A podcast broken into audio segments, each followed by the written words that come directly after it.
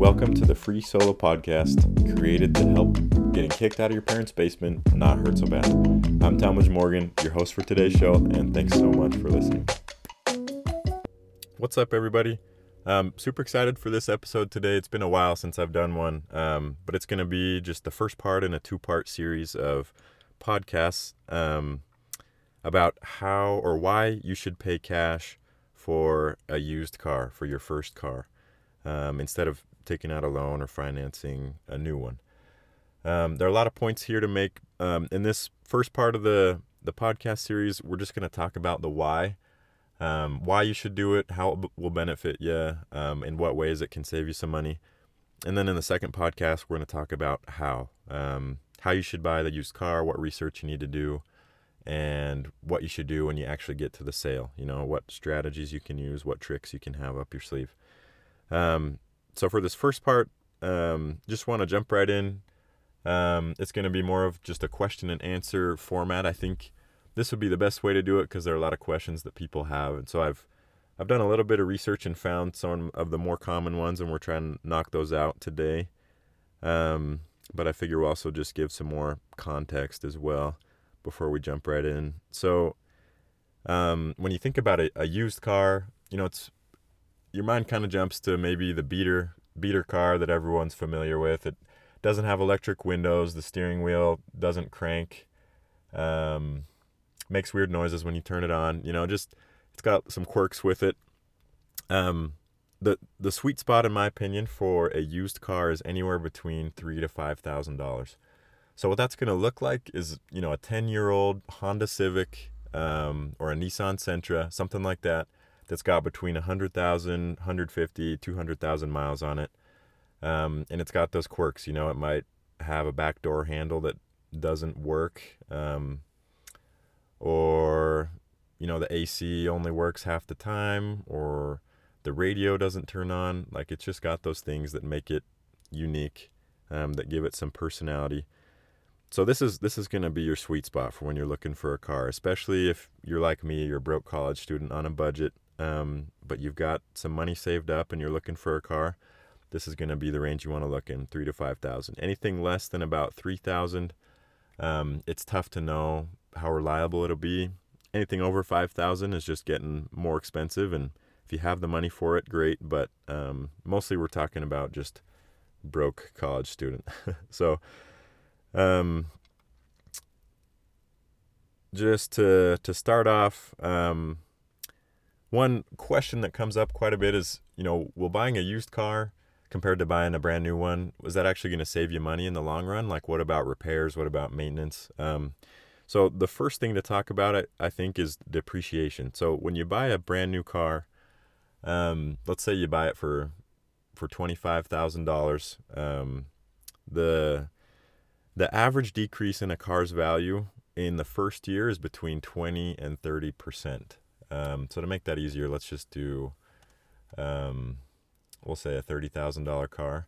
So if your car's decreasing in value by 30%, you know, you're you're sitting around $21,000 after that first year when you paid 30,000 for it. So, if that's not depressing enough, um, after the first 5 years, your car's value jumps from a 20% decrease to almost a 60% decrease in value. So that's that's just 5 years after you buy it, you buy a, a $30,000 car.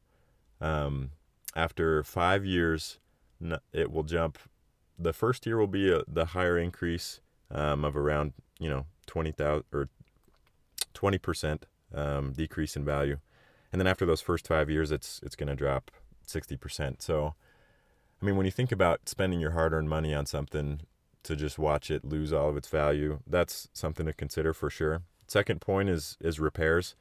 Um, repairs are going to be inevitable in any vehicle that you buy because all of them are going to run down at some point when you do buy an older car, you're kind of assuming that risk. Um, that is true. But repairs over, you know, $300, $500 are very rare, and more likely they're going to be within the $100 range. Um, and in my experience, um, it's going to save you more money if you just go with a cheaper car and you know you pay the repairs as they come along. rather than buying the expensive car and paying all the fees that come associated with that.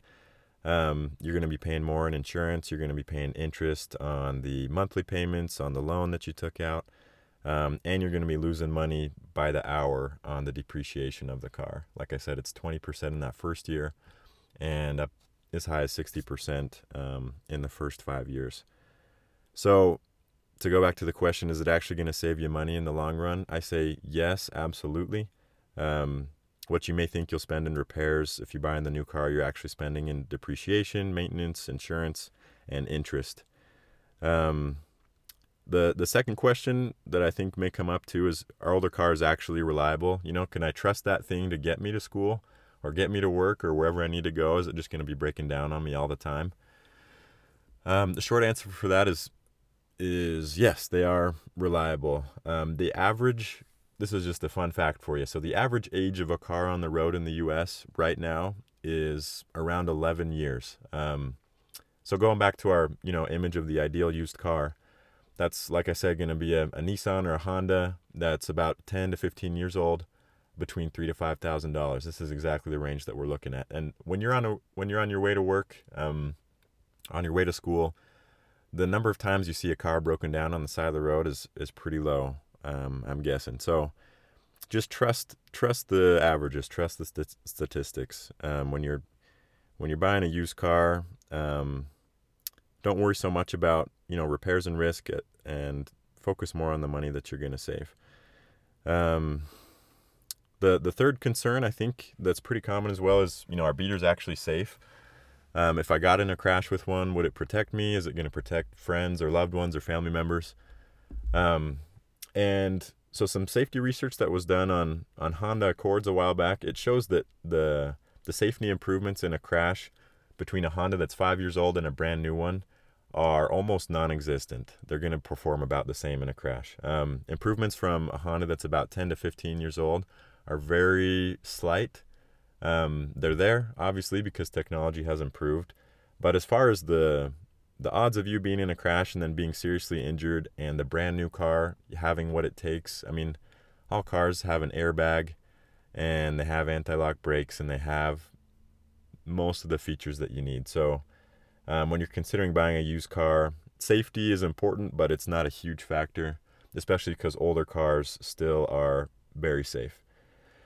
Um, and the last thing, last but not least, is you know, what if it's not as fun, right? What if driving a beater is not as fun as driving a, a new sports car or just a new fun adventure car, right? Um, it's not gonna feel as cool. You're right. Like I so my first car was a Subaru, and honestly, that at my point in my at that point in my life, it was my dream car. I could go skiing in it, had all wheel drive, had a ski rack on top, um, had everything I needed. I'm now dri- driving a Toyota Prius, and I can tell you right now that's not my dream car. Um, but you have to consider what your goals are. Um, are your goals to feel good about your car now? Um, what benefits does that bring you? Is it going to make you look good for other people? Um, does it make you feel good when you get in it? Those are pretty temporary.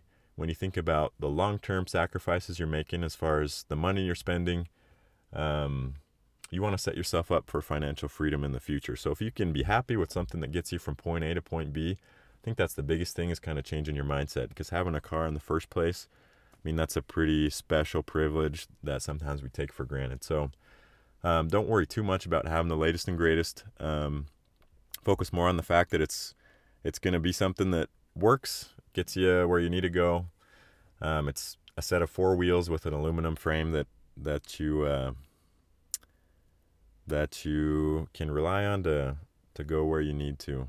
Um, so to to sum it up, if you're not convinced already, um, you should pay cash for your first used car um, because it actually will save you money in the long run. Um, uh, older cars are reliable, contrary to popular belief.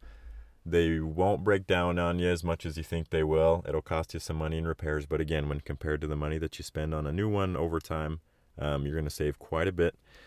And are they safe? Of course they are. I mean, they have the safety features that they need, and that's why we take them in for inspections every year for safety and emissions. Um, so, in a crash, it's going to protect you as well as that thirty thousand dollar car would. So, guys, when you're out there and you know when you're ready to buy a new car and that shiny one at the the Toyota dealership is catching your eye, um, just remember a couple of these points, um, and remember your your future. You know, whatever your future plans are, whether you're planning to have a family or you know get your career progressing or um, whatever your your goals are for the future.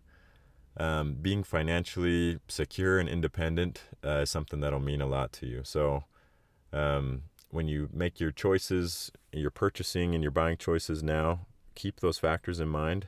And I promise you, you'll be so grateful um, for those choices that you made. So, again, thanks so much for listening to this podcast. This is part one and a part two series of um, buying used car, why you should do it, and how you should do it. And I'll see you next time for more information on um, how to go about actually researching and, and buying a used car. Thanks so much, guys, for listening. See you next time.